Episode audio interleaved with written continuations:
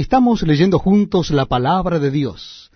En el Nuevo Testamento, nuestra cita se encuentra en la carta del apóstol San Pablo a los Efesios. Si usted desea acompañarnos, le invito a que busque el capítulo 4 de la carta del apóstol San Pablo a los Efesios. Repito, la cita bíblica es Efesios capítulo 4. Dice así la palabra de Dios. Yo pues, preso en el Señor, os ruego que andéis como es digno de la vocación con que fuisteis llamados, con toda humildad y mansedumbre, soportándoos con paciencia los unos a los otros en amor, solícitos en guardar la unidad del Espíritu en el vínculo de la paz, un cuerpo y un espíritu, como fuisteis también llamados en una misma esperanza de vuestra vocación, un Señor, una fe, un bautismo, un Dios y Padre de todos, el cual es sobre todos y por todos y en todos. Pero a cada uno de nosotros fue dada la gracia conforme a la medida del don de Cristo.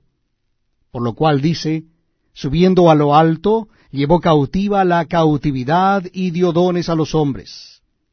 Y eso de que subió, ¿Qué es sino que también había descendido primero a las partes más bajas de la tierra?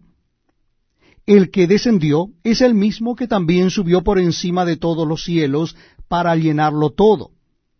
Y él mismo constituyó a unos apóstoles, a otros profetas, a otros evangelistas, a otros pastores y maestros, a fin de perfeccionar a los santos para la obra del ministerio, para la edificación del cuerpo de Cristo, hasta que todos lleguemos a la unidad de la fe y del conocimiento del Hijo de Dios, a un varón perfecto, a la medida de la estatura de la plenitud de Cristo, para que ya no seamos niños fluctuantes, llevados por doquiera de todo viento de doctrina, por estratagema de hombres que para engañar emplean con astucia las artimañas del error, sino que siguiendo la verdad en amor, crezcamos en todo en aquel que es la cabeza, esto es Cristo, de quien todo el cuerpo, bien concertado y unido entre sí por todas las coyunturas que se ayudan mutuamente, según la actividad propia de cada miembro,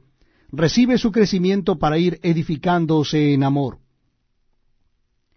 Esto pues digo y requiero en el Señor, que ya no andéis como los otros gentiles que andan en la vanidad de su mente, teniendo el entendimiento entenebrecido, ajenos de la vida de Dios por la ignorancia que en ellos hay, por la dureza de su corazón, los cuales, después que perdieron toda sensibilidad, se entregaron a la lascivia para cometer con avidez toda clase de impureza.